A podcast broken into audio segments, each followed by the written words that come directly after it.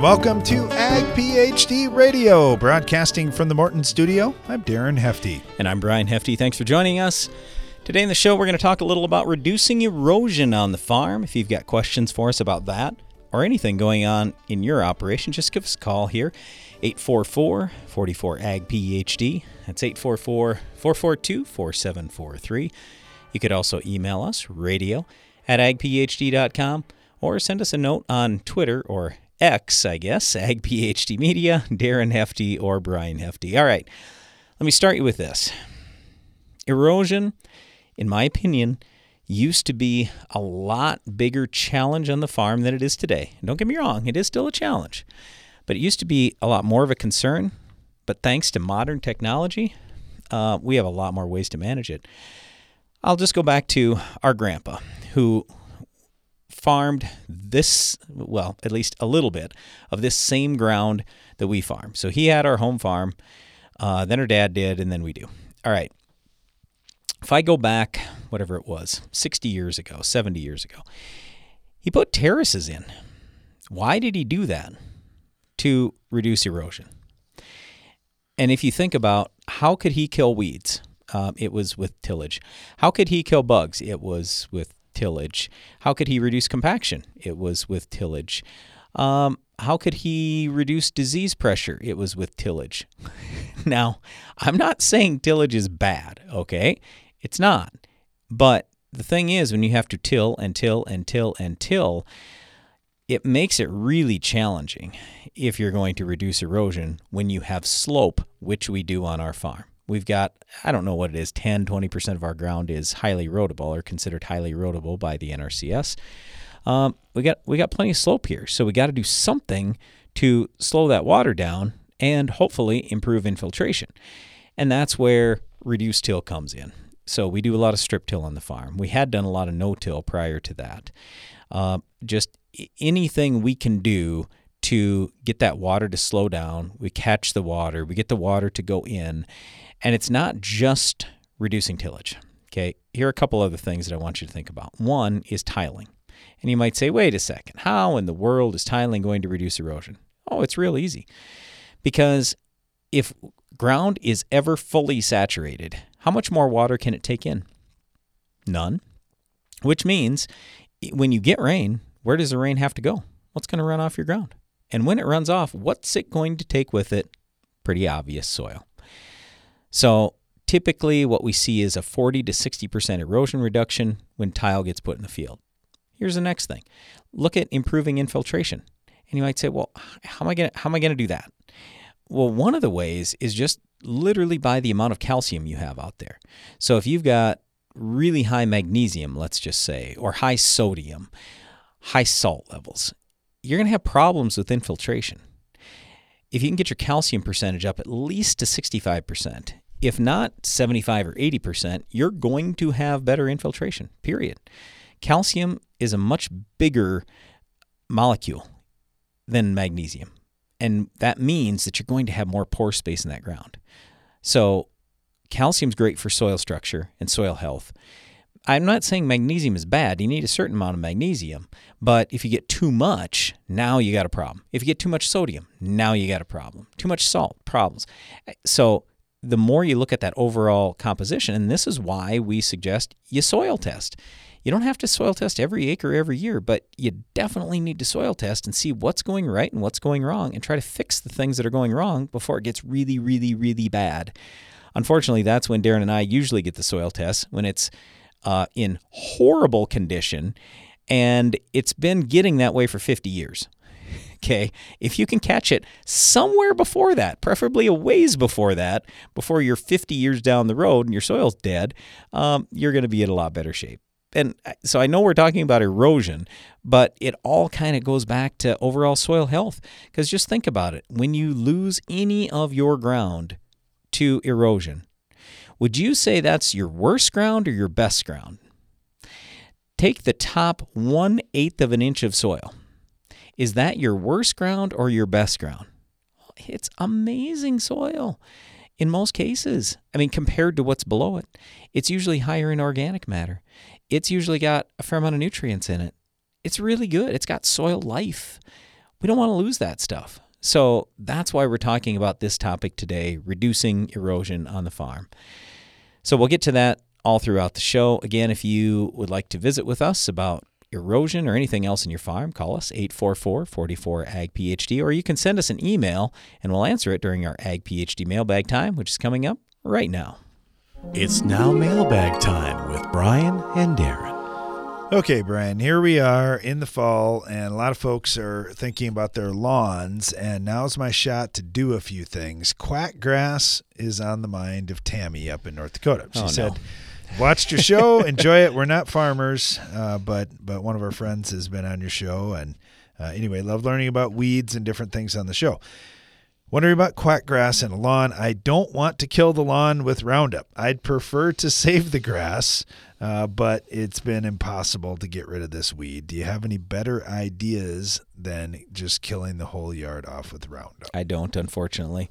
And when you kill that whole yard off, you have to make sure it's the highest labeled rate of Roundup, a fairly low volume of water. You want to make sure you have great concentration um, in each droplet because that quackgrass is hard to kill. And you want to make sure you completely eliminate it because if you partially eliminate it, well, then you're going to reseed the lawn. It's going to come right back.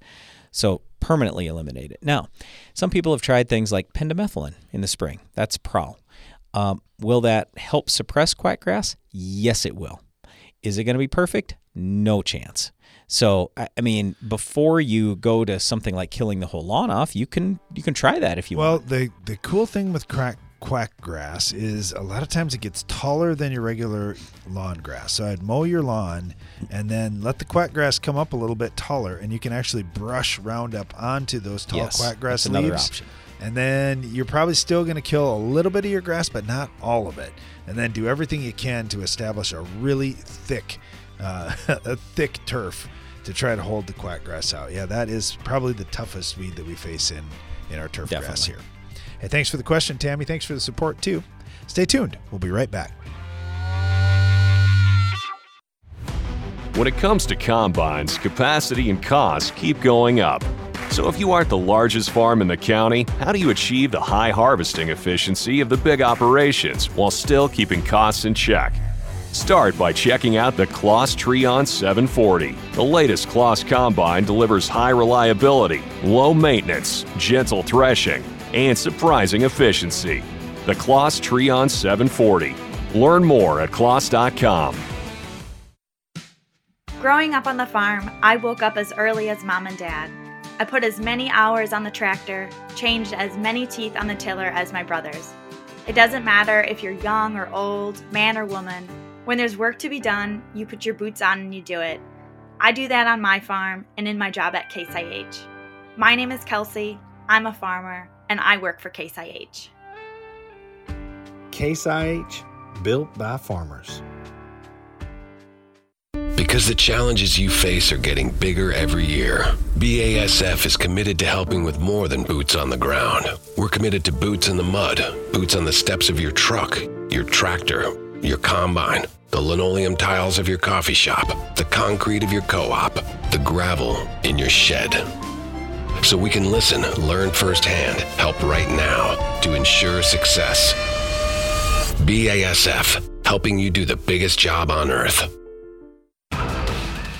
Insects have reigned since the dawn of time, adapted to their surroundings, experienced the harshest climates and toughest challenges until now.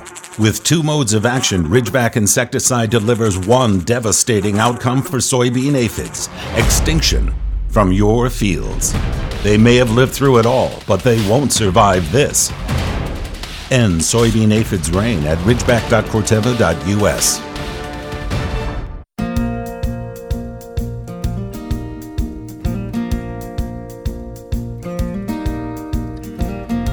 Reducing erosion is our topic today on Ag PhD Radio. Thanks for joining us. If you would like to weigh in on this topic, or if you have any agronomic question, our phone lines are open throughout the show at 844 44 Ag PhD. You can always email us a question as well, radio at agphd.com. Got Dave Sender with us right now with Environmental Tillage Systems. Now, tillage is right in the name there, Dave, and that makes everybody nervous. Oh no, how can I do tillage and still manage erosion? We're doing it. Uh, so, what are the keys? Yeah, so the the keys, I guess, to to start off with oversimplifying it would be to um, don't completely till your field. Um, so in our case, uh, we're talking doing it in strips. Um, we've got a number of different growers that are, are doing it for a number of different reasons, but reducing erosion is always at the top of their list. Yeah, strip tillage has been interesting for us. We've got some hills where we farm, and I know some. You may be listening and say, "Hey, I've been to your farm, and it's it's not as hilly as where I'm at." Uh, okay, I get it. There's always hillier places, but we got some hills, and we're worried about erosion all the time. And when we started doing strip till, that was our concern: is man, the hills. If they just all went one direction, it would be great, but they seem to go every which direction. So at some point we're going up and down the rows. It's been kind of fun now with the the silage that we're doing, Dave, and cover crops. Uh, I know you've got a lot of your customers that that are utilizing cover crops with that strip till system. What have you seen? Yeah, you're you're absolutely right. I mean, there's been such a growth with with growers using cover crops. It's been it's been really neat to see a lot of the different things they're doing. But that definitely is a is a great tool to have in, in the toolbox, as they say, to help reduce and in some cases uh, eliminate uh, uh, erosion. Just from the standpoint of having a, a, living crop there with those roots in the ground, it, it really holds that that that uh, that soil together and, and in both facets, both in, from a from a moisture standpoint, you know, excessive rains or slopes, like you say, and, and even even the wind side of things. You know, we got a number of growers that have really seen big benefits, uh, especially some of the sugar beet growers. I have seen big benefits in, in reducing that that uh, that wind coming across the top of their fields, uh, especially when those beets are just starting to pop up. Um, so having a, a, a, cover like that, a green cover, or even if it's a terminated cover in, in the spring, um, it definitely is a, a, a huge part of keeping those soils where they belong. You know, one thing I was thinking about here, Dave, uh, we've got a, a, number of listeners always every year. Hey, I'm going to try strip till for the first time this year. So as as guys are harvesting their crops, what are some things that they could do right now to set themselves up for the best experience with strip till for the first time or maybe the first time in the fall or something like that? Are, are there some different things they should know as they're combining a crop? Yeah, I mean it's always you want to start to kind of think about your your traffic. That's important, and needless to say, there's always so many different variables to consider when you're looking at, at soil types and topography. But I guess to start with is uh, you know, like I said, traffic. Um, maybe be a little bit more organized about your traffic and how your your fields are are potentially going to be laid out for next year. Um, even even setting your uh, combine. Um, I think a lot of growers nowadays tend to use more, you know, more chopping heads, things like that, to try to get that residue, uh, you know, as much of it knocked down, chopped up, etc., as as they can. Uh, one of the things we'll typically say, and, and, and granted, there's exceptions to every rule, but we'll generally say, you know, don't chop your stocks. Um, you know, or if you have a, you know, chopping corn head, you know, shut the, the choppers off. Uh, you know, leave some of that residue vertical. Uh, there, there are still customer customers of ours that still will chop their residue and and and you know run their chopping heads and and whatnot, and, and we can get through that. Um, but that is that is one probably the one of the first steps. And then like i said from there you start to look at what is next year looking like uh, as far as field layouts and so forth and even row spacings. I was speaking with uh, with someone here recently that is looking at going from 20 inch back to 30 inch from a conventional operation to a strip till operation. So you know one of their questions was what what do i need to start doing in in, in advance of that? So you know, prior planning is always very important, and to start to think of things um, uh, further down the road, and that'll help make that transition, you know, next year or, or whenever that much easier. Yeah, a lot of things to think about if you're thinking about making the switch over to over to strip till. We strongly encourage you talk to a farmer in your area that's been doing it. Talk to some of the experts in the industry, like Dave Sender, that we're chatting with right here with Environmental Tillage Systems, and and learn the ins and outs so you can do things right right from the beginning. Dave, thank you so much. We really appreciate having you on. Look forward to talking to you again soon. Yep. Thanks, guys. Have a great day. You too. Got Lee Lubbers with us right now. Also farms in South Dakota, works with the XtremeAg Group, and I know erosion control has been a, a big concern uh, for Lee and his brother, and they, they do a fine job with farming to try to manage that. Lee, what are some of the big things you'd say have really helped keep erosion to a minimum on your farm? Uh, no-till has been a big key in our operation, but along with that, uh, then it becomes increased uh, residue management. So as we're increasing yields, uh, we also need to be looking at how we can get it to break down and keep it more even and uh, get it, you know, cycled back into the soil. Yeah, that is a big concern as as you see really nice yields. And you know, I was thinking about this, uh, just thinking about your operation and what you and Terry have been doing with crop rotation and the crops that you guys are choosing. That's got to play into this too to try to manage that residue a little bit. Uh, absolutely. Uh, right now, we're combining soybeans and no-tilling winter wheat uh, right behind it. So, uh, residue management from the combines is very important. You know, you talk about winter wheat, and I, I picked up a piece of ground oh close to 10 years ago now and it, it's probably the hilliest piece of ground we've got and i, I was talking to a, another farmer and he goes you know what's going to work great for you if you could do alfalfa or if you could do wheat out there think about the root system you're putting under it and man was he right about that when you you put a crop like that with that kind of root system uh, I don't have too much concern. Like right now, you're you're harvesting a crop, you're immediately planting another one. You're going to have something living out there all year. Uh, what a great strategy. Uh, yeah, we see the benefits of that. Uh, we've done root digs on uh, in the spring on two inch tall wheat and and digging down roots over a foot and a half deep in the soil with a sizable root mass and and all that comes into play when you look at the uh, systems approach that we're trying to do. Now, I, I noticed one thing too about how you guys operate that I really respect. You you've got ground that you own, you've got ground that you rent, and seemingly it's all treated the same.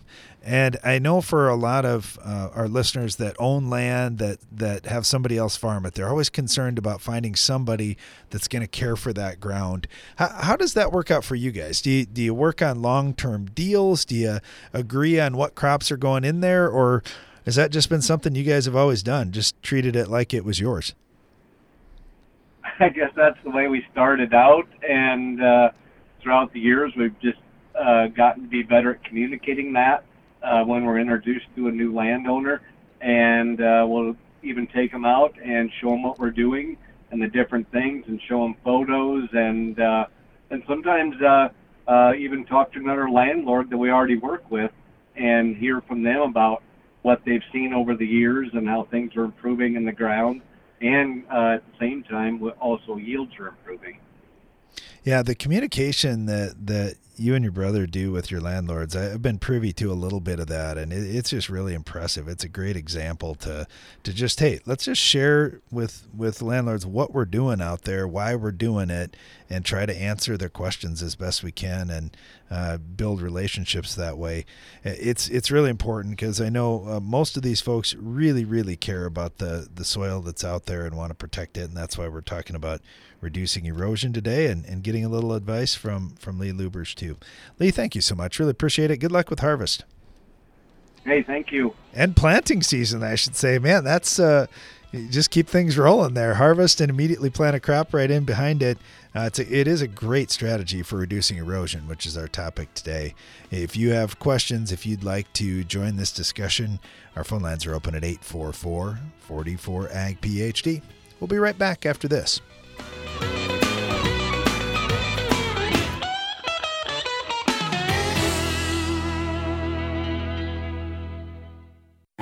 You can count on AgroLiquid for precision crop nutrition. When you don't get all your potash down in the fall, when weather or market prices change your management strategy, or when you want to balance your fertilizer program with micronutrients.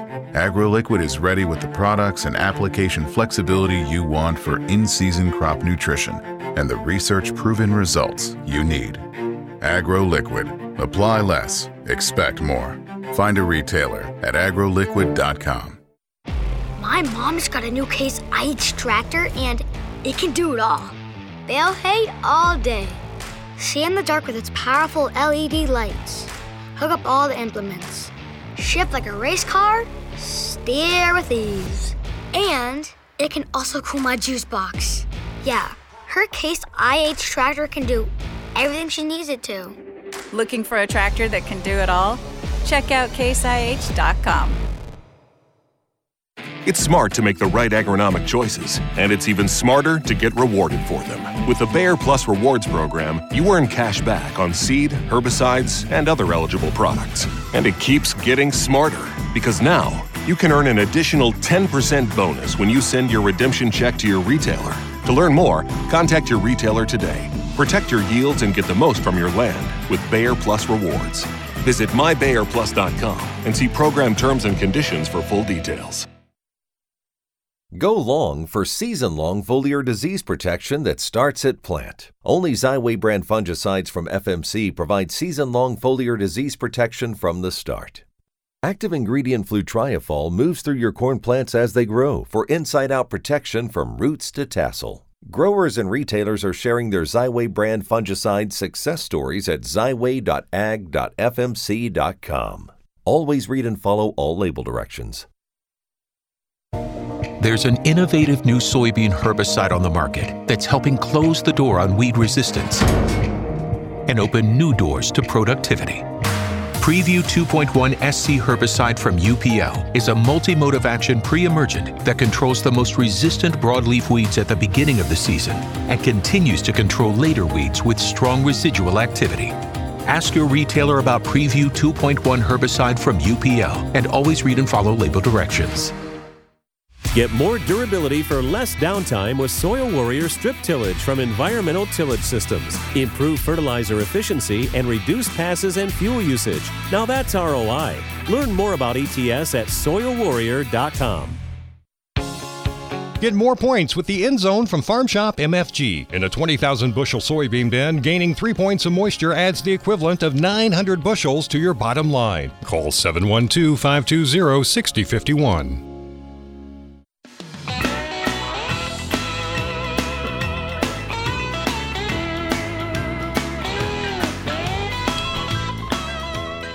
Welcome back. You're listening to Ag PhD Radio. We're talking about reducing erosion on the farm, and our previous guest here does no-till, does some cover crops, uh, really focuses hard on crop rotation, and you know, still residue management is a big concern, and so we've got to got to balance this. How do we handle stalks from a 250 bushel corn crop? And be able to plan into that and have great emergence next year. What what can we do to help those break down? What can we do to keep our soil in place as well? Got CJ Parker on with Case IH talk about that just a little bit. How you doing, CJ? Oh, not not too bad yourself. Uh, we're doing well. I I am amazed that we can get a hold of you sometimes. I'm like, he has to be so busy right now at this time of yeah, year. I'm in the I'm in the middle middle of a cornfield right, right now. so so that's why um, mobile mobile phones are great, I guess. Oh, they are. They are. Uh, okay, so uh, talk to us about this. What What are some of the things that farmers should be be uh, doing right now to address uh, soil erosion on their farm and protect their soils? You know, that's a that's a great question, and I know you mentioned uh, residue management, and um, that's that's basically what it uh, what it boils down to. You know, and depending on on your field, whether you know highly erodible ground um, with, you know, you're going to need more of that residue, which is, is just probably a no-brainer. But but we also got to, uh, you know, especially if you're in a northern climate, or, or you know, we got to get that soil to warm up so we can get get good emergence. So, um, you know, with, with some tools, um, like our VT Flex 435, you got the ability to adjust the gang angles. So when you get in those areas that are highly erodible, you still want to size the residue. You could change that gang angle up to be more of a zero degrees, not be quite as aggressive. Or um, and then you get to the areas where you're not concerned about erosion, you can you can handle that residue and be more aggressive with it. That that is interesting, and I, I know just looking at our own farm this year, uh, I've seen the guys doing those types of things, just changing those angles, and man, that makes a difference. I I just couldn't believe it myself without looking at it. Yeah, yeah, and um, you know the other thing with like uh, a lot of a lot of technology and tillage anymore. It's no longer the the dumb iron on the farm with uh, technology like like our soil command being able to to write prescriptions. So I just watched an 875 Ecolo-Tiger go go by in front of me. You know, if you get to them areas where um, where you want to leave more residue but want to worry about compaction, um, you know, you write that prescription in that area, raise them front disc gangs all the way up when you get to that area, um, and vice versa when you're in an area where where you want to break up that residue, you can lower them back down or, or change the depth. So there's lots of technology that's available to farmers today uh, as well. You know, one thing that I think a lot of folks don't don't know about Case IH is the agronomy staff that you have, the research work that gets done, and tillage prescriptions are one that uh, a lot of uh, just local agronomists that I talk to, that's something they haven't been doing yet. They they may give a recommendation on a whole field basis, but it, it's it's more common what, what you're talking about here, CJ, that uh, hey, traffic patterns are where you need some help, or hey, that low area that was a little wet when you were out there trying to get the crop out, that's going to need a little different depth of tillage or type of tillage than the rest of the field. These types of things are what's coming in the future, and they're they're really not that hard to do either. Once once you know what you're doing. Yeah, that's absolutely right. And there, you know, there's a variety of parameters we can look at when writing a tillage prescription you know, you, you know an area where maybe your corn yielded 400, 400 bushels an acre, which is absolutely great in that one spot, but it comes with, uh, you know, you got to handle the residue too that comes with the 400 bushels. So you can have that machine be a little bit more aggressive compared to that spot, maybe on a clay clay now that only went that only went 200 or 150 in that field, and uh, be able to make those changes automatically. Now, those changes can be made today manually, sometimes in the cab, but um, we understand it's not always the uh, it's not always the owner. You know, it could be it could be a hired man or another operator in there that may not know how to how to adjust for the for the soil types and and uh, the field variations on that on that specific field. I'm glad you brought that up. I, I happened to be I, so I pulled into one of our fields and we had uh, one of our guys out doing some tillage. And as soon as my pickup pulled in the end, I, I saw his eyes were on me. He was wondering what I was doing, and I was checking up on him. And so I get out with my shovel and did a little digging. And he sent me screenshots from what he was seeing with AFS Soil Command. And it was amazing. It, I said, Well, it looks to me like you're going 13 or 14 inches deep.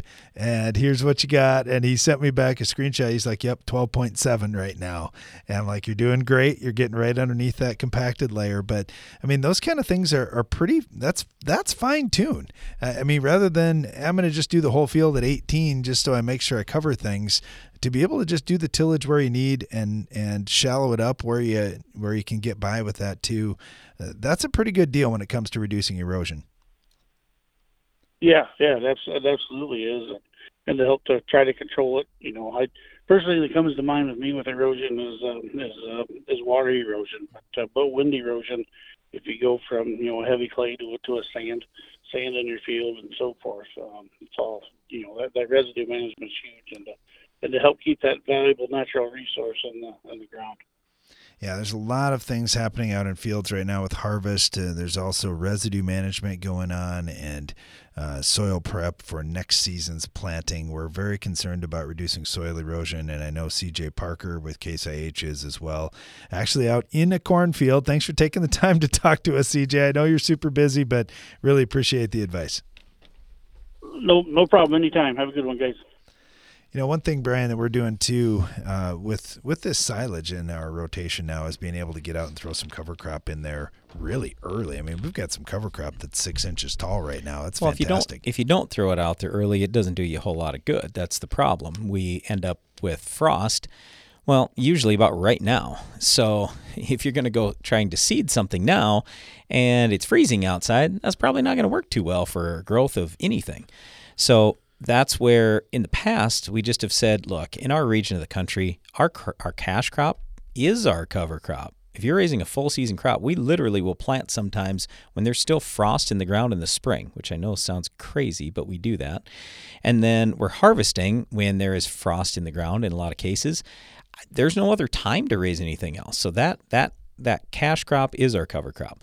But yeah, in the case of silage or let's say we were raising some wheat or oats. We raise little oats um, every year. I, I, mean, things like that. Well, sure. If we've got that off in July or, like in the case of silage, late August, early September, we do have some time to raise a cover crop.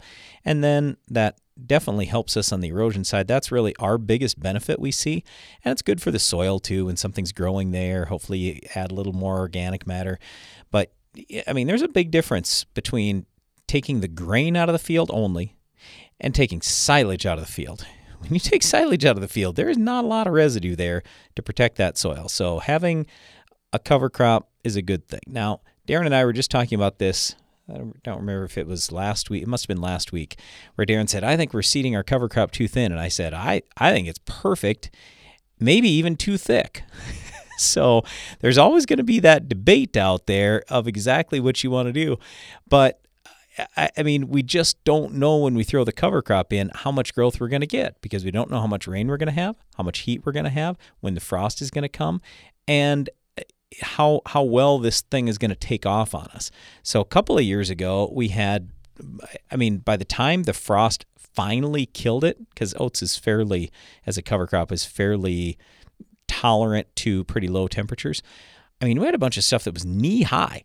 Well, that's way bigger than what we need. Well, this year, I don't know if we're going to get there, Darren. I don't know if it's going to be knee high. And then, yeah, I can understand maybe you want it just a little bit thicker, but even so, I think it's doing its job. It's holding that soil down. It's going to absolutely reduce erosion on our farm. So it is a good thing. Yeah, yeah, it sure is. Well, you, you just have to change. And, and, here's the thing if you stay the same on your farm and just, well, I'm just going to keep doing things exactly the same as we always did, you aren't recognizing that things have changed. Like for our farm, things have changed. We've got more heavy equipment running through our fields now with silage harvest, manure. with manure application, all those things. And you know what? We've been lucky the last couple years that it's been fairly dry, that they haven't created any big ruts or that kind of thing, yeah. but there still is compaction. Yeah. And we aren't used to that. So we've had to change a few things up in our farm and adjust. Yeah, and the thing is, we're always going to encourage you try stuff on a small scale. Don't make it a wholesale change until you've experimented with it a little bit because there's always a learning curve. We're talking about managing erosion on your farm, but we're taking your calls and questions too right after this. Are you ready? We got the need! The need for seed treatment! Start your engines. Ready, set, Intego! Start your season strong with Intego Suite Soybeans, Intego Fungicide Soybeans, and Intego Suite Cereals OF from Valent USA. Ask your Valent rep about seed treatment solutions or visit valent.com slash Intego. Always read and follow label instructions. From the moment the first seed is in the ground, your days until harvest are numbered. Each day, every decision leads to your bottom line. So, when it comes to harvest, rely on the only combine built to deliver the numbers you deserve. The Claas Lexion gives you the quality, efficiency, reliability, and precision that make every minute count. Go ahead, let the numbers drive you with the Lexion Combine built by Claas. In 1923, Bert R. Benjamin had a vision an all purpose tractor that could do more. With that, the Farmall was born. This year, Case IH is celebrating 100 years of Farmall. 100 years of milestones, 100 years of innovation, passion, grit. And they're doing it through your stories. Share them at farmall100.com. One lucky storyteller will win their own Farmall, the tractor that is the one for all. You've done it, your yields are on the rise. But when it comes to marketing, are you falling short? Invest in yourself with Agris Academy. Agris Academy is offering a first of its kind masterclass in commodity merchandising and risk management. Learn the best practices and tactics of the world's leading risk managers and apply them to your farm. Contact your buyers with a new confidence and boost your farm's profitability. Agris Academy's 10 week masterclass begins this November and is hosted on Acres TV. Sign up today with early discount code ACRES at agrisacademy.com. Morton Buildings has served the American farmer for more than 120 years. From manufacturing our own building components to constructing your building, Morton takes pride in being the industry leader in post frame construction by providing a quality building and exceptional customer service. A Morton is built to last for generations. To get started on your next project, please visit mortonbuildings.com.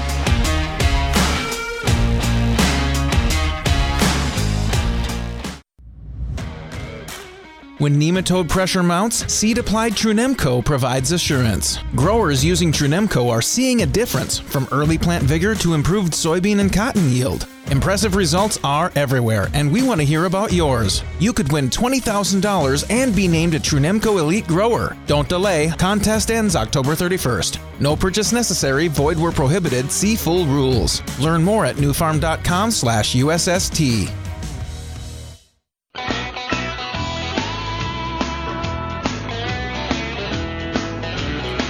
Welcome back. You're listening to Ag PhD Radio. We've been talking about reducing erosion, and honestly, we got to give it up to the American farmer. You're doing such a good job on this. Erosion is down tremendously from just a generation ago. Brian, one thing that I don't think we talked about was tiling yet. And I know this is one of the things that uh, I was just chatting with a farmer. It doesn't farm too far away from us, and he had made a comment about how tiling has completely turned around his farm. And one of the big things is the water soaks down through the soil instead of running off the top.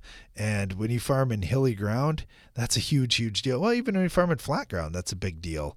Uh, there's tons of university studies, not only in the United States, but around the world, showing how tiling and improving subsurface drainage reduces erosion. That's a big, big deal. And uh, yeah, and like I said earlier, the statistic is it reduces it by about 40 to 60 percent. If you look at all those university studies and other studies that have been done over the last hundred years, it's big time.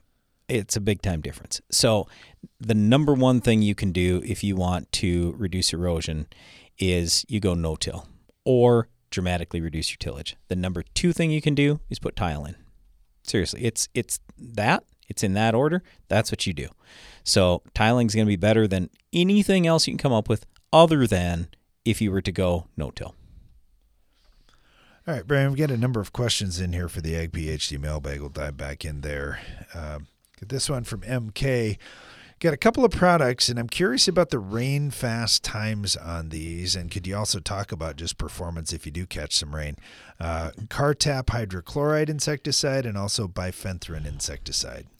Yeah, on the Cartap stuff, I'm not familiar with that, but what I what I saw, four to six hours is what they're going to tell you, and bifenthrin's an hour. But here's my general statement: if you get anything to dry on the plant, then usually you're rain safe. So in a lot of cases, it's 20, 30 minutes, maybe an hour for just about anything out there. Uh, the label may say something different, uh, and I'm not saying don't follow the label. The label is the most accurate, but I am saying you can get pretty good performance if it's rain safe, even for uh, just a few minutes. But, it, or I mean, if it gets applied and then uh, you don't get rain for at least a few minutes, preferably 20, 30 minutes, then generally you're pretty safe. But here's the other thing on insecticide, there's a chance that could work in the soil too. So if it's a herbicide that is just a contact killer, then it obviously has to go into the plant foliage and you don't get soil activity. So it all depends whenever you ask the, the rain fast question is it something that only works above ground on foliage? Is it something that could also work below ground? Because that's really going to change how I feel about that. Here's one other thing, and I know it's not this question, but I do get this question quite a bit because every year somebody will have this happen, and usually quite a few people, where they go, I get a call, and it's a panicked call typically. I just got out of the field. Or it's an agronomist saying, My farmer just got out of the field. He just finished spraying and, and it rained. Should he go right back out and spray it again? And I go, No. I'll bet you it's going to work at least 80, 90% to that level. And the first stuff you sprayed probably is fine. It was just the last stuff you sprayed. So there's nothing you can do right now. All you can do is wait and just see if you have to go respray in whatever a week, two weeks, three weeks, something like that. But don't worry about it too much. In a lot of cases, most of the stuff works pretty well. All right, while we're on the topic of insecticide, get this one that came in from Kyle. He said, Hey guys, I remember listening to an episode where you were talking about treating a grain bin for weevils and other pests before filling it. Uh, I tried to look up that episode, didn't find it quickly, and just sent you this question. What what did you use? Yeah, so what we're going to tell you before you're going to put grain in a bin is always make sure it is as clean as you can possibly get it. It's got to be swept out and swept out really, really well.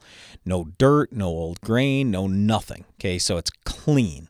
And then you're going to spray with our suggestion in a lot of cases is just do a mixture of tempo and malathion. So you've got two different insecticides. They're both relatively safe to humans. I'm not saying they are perfectly safe and you can drink them. Okay. So please don't misunderstand. You still need personal protective equipment and everything else, but you're going to be fine. These are not like killers where, boy, if you're in that bin for 10 minutes, um, you're in trouble.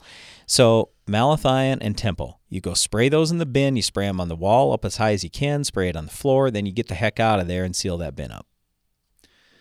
All right. Thanks for the question. I get this one in from Jenny, and she said, I've been using your Ag PhD app for fertilizer removal charts, but this past year we grew a few acres of hemp for fiber production. I'm curious, do you have a removal chart for hemp? I didn't notice that as an option on your app. No, we don't, and eventually we'll probably have to put that in there. Uh, I, I will tell you, Penn State has some information, so if you just want to look up Penn State hemp, and fertilizer removal, you'll find these numbers, but I'll tell you what it is real quick and, and what they will, will say. Uh, when it's hemp for seed, um, this is how many pounds per pound of seed grain. Okay, so not per bushel or anything like that, like we talk about with corn or beans or something. It's pounds per pound of seed grain. So for nitrogen, it's 0.075. Phosphate, it's 0.019. And K2O potassium, it's 0.01.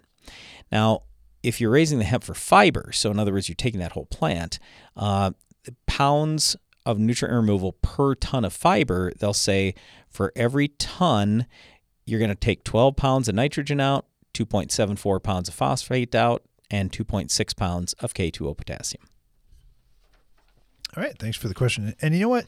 I applaud you too, looking at okay, what am I really going to pull out of the soil by raising that crop? That's a that's a big deal if you want to be productive long term. And the term sustainability goes out there all the time. This is what really sustainability is. I want to make sure I'm at least putting back what I'm removing, or I'm going to feed my crop for the yield goal that I've got.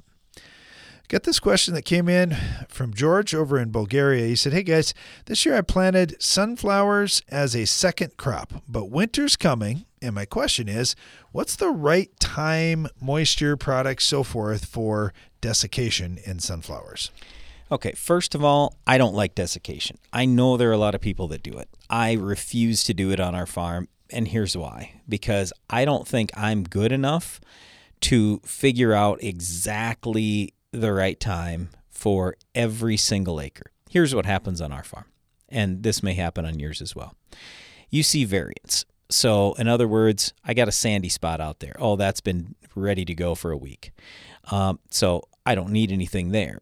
Um, I've got some hilltops, same kind of thing. They're in, they're done. They're ready.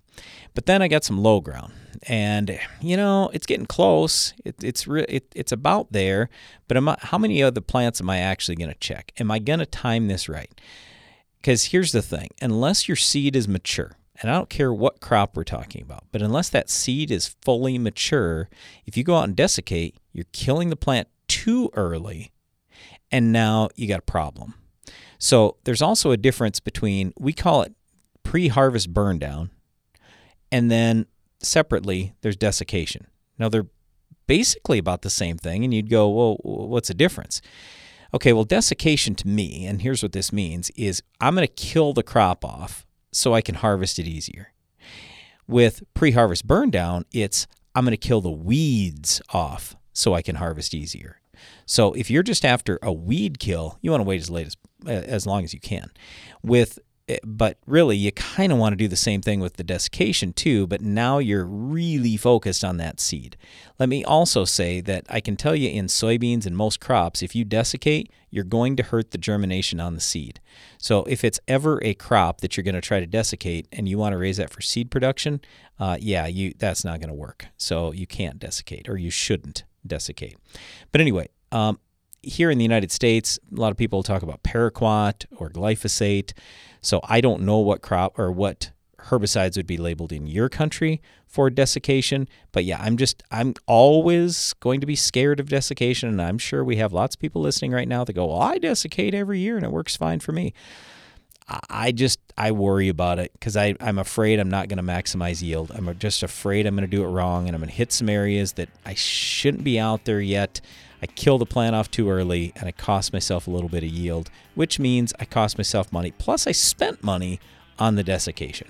So that's that's my feeling on it. In sunflowers, usually the heads are yellow, the bracts are turning brown, but the seed moisture's got to be less than 35%. That's typically what we're looking at.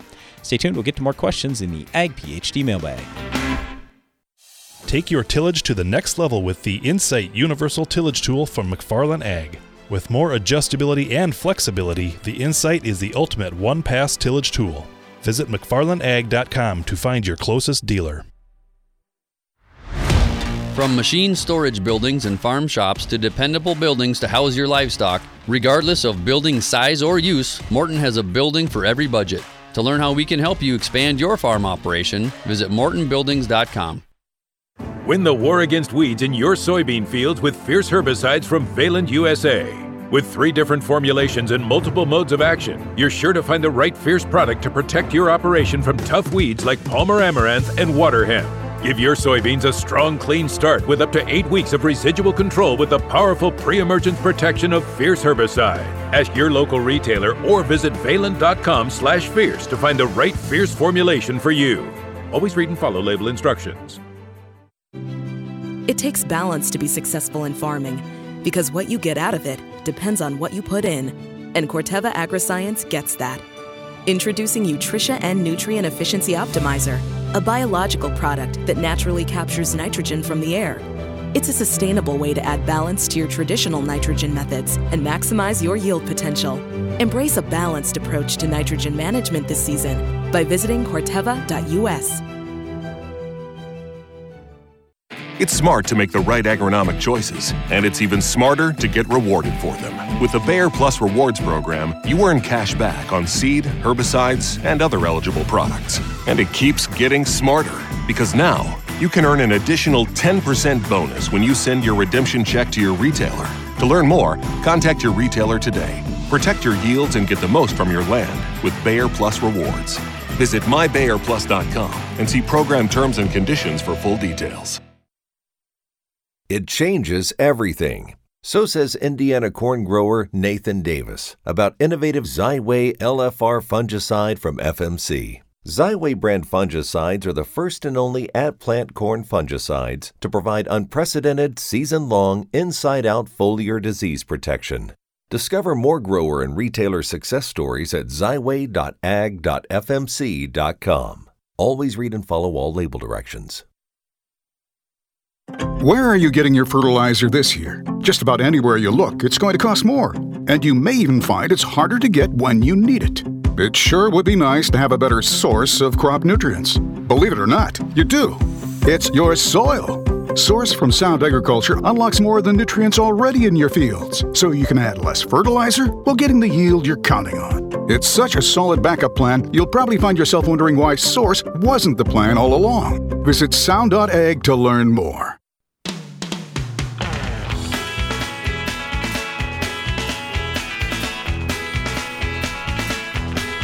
Listening to Ag PhD Radio, broadcasting from the Morton studio today, and we are right in the middle of the Ag PhD mailbag, taking your questions via email, radio at agphd.com, or by phone 844 44 Ag PhD. Got this one in from Kellen, uh, and he said, Hey guys, I heard you talking about manganese recently and about the discussion with tie up from glyphosate. I'm curious the testing that you referenced that you did, did you do tissue tests, soil tests? Uh, how did you how did you go about trying that out? Okay, so this is quite a few years ago now, but there was this talk out there that if you put glyphosate on the plant, that it was tying up all the manganese or manganese, I should say, and that glyphosate that ended up in the soil just from normal use rates was preventing manganese from getting into the plant, being used, all that kind of thing. So what we did is we put one a 100x rate of glyphosate on the soil. So 100 times what you would normally use, and we did it 2 years in a row.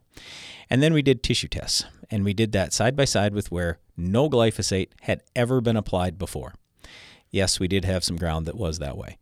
So we compared those two things, and you know what we found? Didn't make any difference.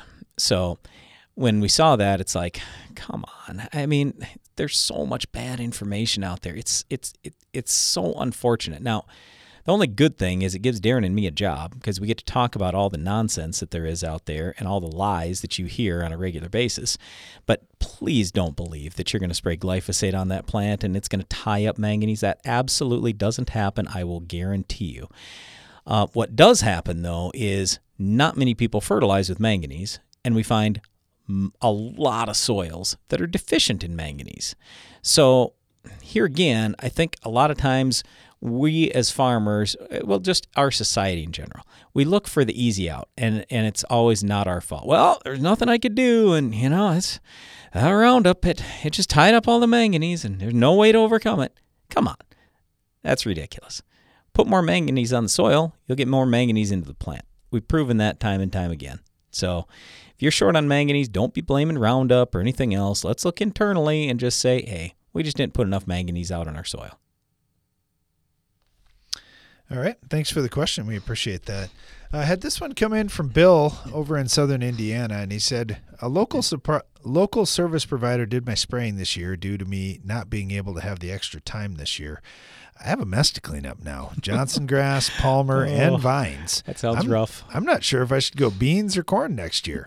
What would be a really good fall application program I could spray myself? Here's the challenge: the you got a grass, you got a grass, and you got two broadleaves, and the grass is a perennial, and the broadleaves are two of the tougher ones that you're typically going to fight. So Roundup isn't going to do. It's not going to kill your Palmer. That's probably not going to do a great job on the vines. It might, but that that's that's the challenge. So what would I do? I'd go out there with two quarts of Roundup plus a quart of, of dicamba, and everything would be dead. Now, here's the other thing I want you to think about Palmer and the vines you're most likely speaking of are probably annuals. Now, granted, if it's field bindweed, that's a different story. That's perennial.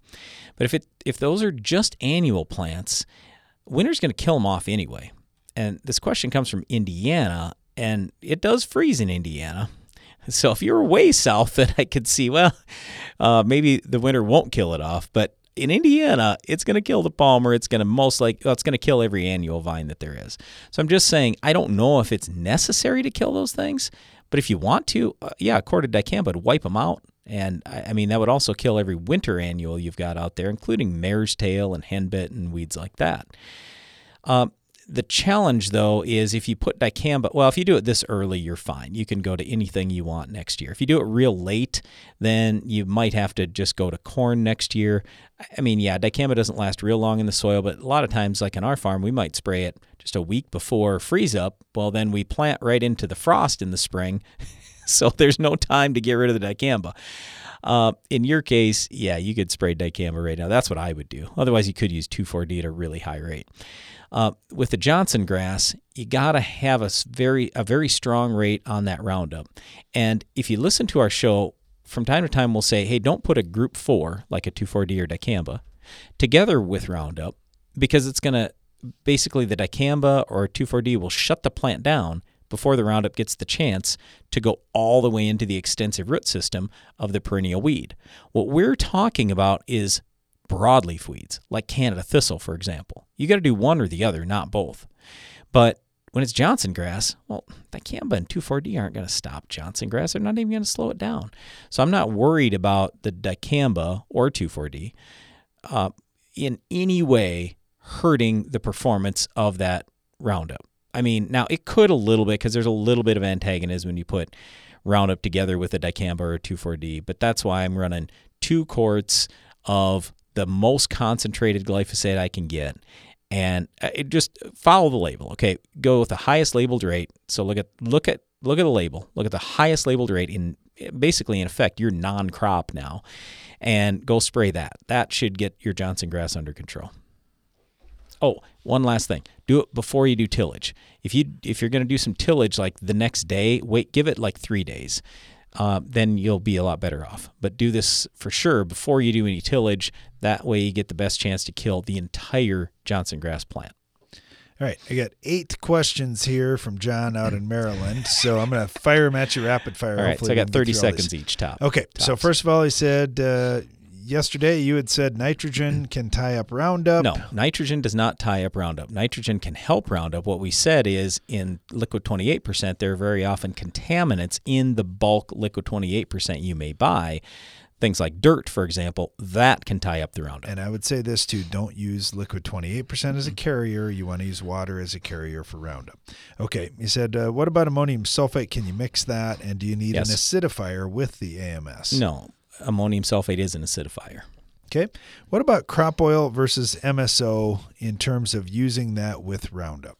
Both are fine. The MSO will uh, work just a hair better because it's a natural product. Basically, it's like a soybean oil or something, some some type of crop.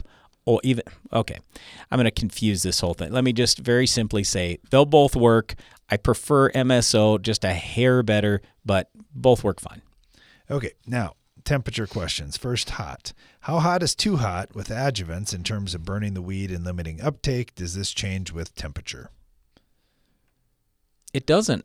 Um, I'm not worried about having it too hot. In other words, if You let's say crop response. Right. Yeah, I'm not worried about the weed. I'm only worried about the crop response. Okay, so when you go to crop oil and especially methylated seed oil, you're going to see more burn in the crop. The reason why is because the purpose of crop oil and methylated seed oil in there is to penetrate through, to bust through the wax of the leaf. Well, let's say it's been it's early in the season, it's been cool and damp, and there isn't a whole lot of wax on that leaf. Well, you're to you're to get amazing weed kill. So it's not going to hurt your weed performance at all. But you're going to see a lot more burn on that crop. That's why that's when a lot of people are just using non-ionic surfactant. At that point, that's all that's needed. But yeah, in terms of weed control, not going to hurt it. Okay, how about uh, this one? Does wax get harder on the leaves to cut through in cool temperatures? Can you get too much of these mixtures uh, with the adjuvants and so forth if I'm doing low volume spraying, like the lowest volume of water you can use on label for Roundup? Uh, if if No. I'm doing that, do you recommend going by a percentage or a rate per acre Uh, on the adjuvants? Yeah, if you were going to run super low water, like I don't know what the lowest labeled rate. Let's just say, for example, it was two gallons. If you're running two gallons, then I'm probably going to increase my percentage. I'm probably going to go more to the quart per acre or something like that, as opposed to the gallon per hundred kind of method that a lot of people will use. Okay, uh, but oh, but there was another part of that part to that question. What was the first part to that question? It was a two part question. Does wax get harder to cut in cooler temperatures? No, it's just that in the cooler temperatures, it's going to take longer for the herbicide to move to the growing point. So that's why you don't want to spray in the cooler temperatures. right, you got the last three questions, and you only got 30 seconds. Uh, LI 700, what is it? Yeah, it's a soy oil, reduces pH, reduces foam, reduces drift. It's okay. We don't use it, but it's okay. What Okay. else? Um, is there anything comparable to that? Yeah, there's tons of adjuvants out there. And then the last thing, do you think spraying Roundup earlier in the day would cause the plant to pull more in before it got cool at night? What time of day do you recommend uh, Roundup application? All depends on the day, temps? but a lot of times, I- I mean, we just we need some heat. I don't want to spray when it's 50 degrees. I want to spray when it's 70. If Yeah, it's you 70 in the morning, in the great. middle- yeah, I probably want to spray in the middle of the day when you get into the fall when it warms up just a little. and definitely you got to have no dew on the plant. Hey, thanks for all the questions, John. And thanks to you for listening today. Be sure to join us again each weekday for more Ag PhD Radio.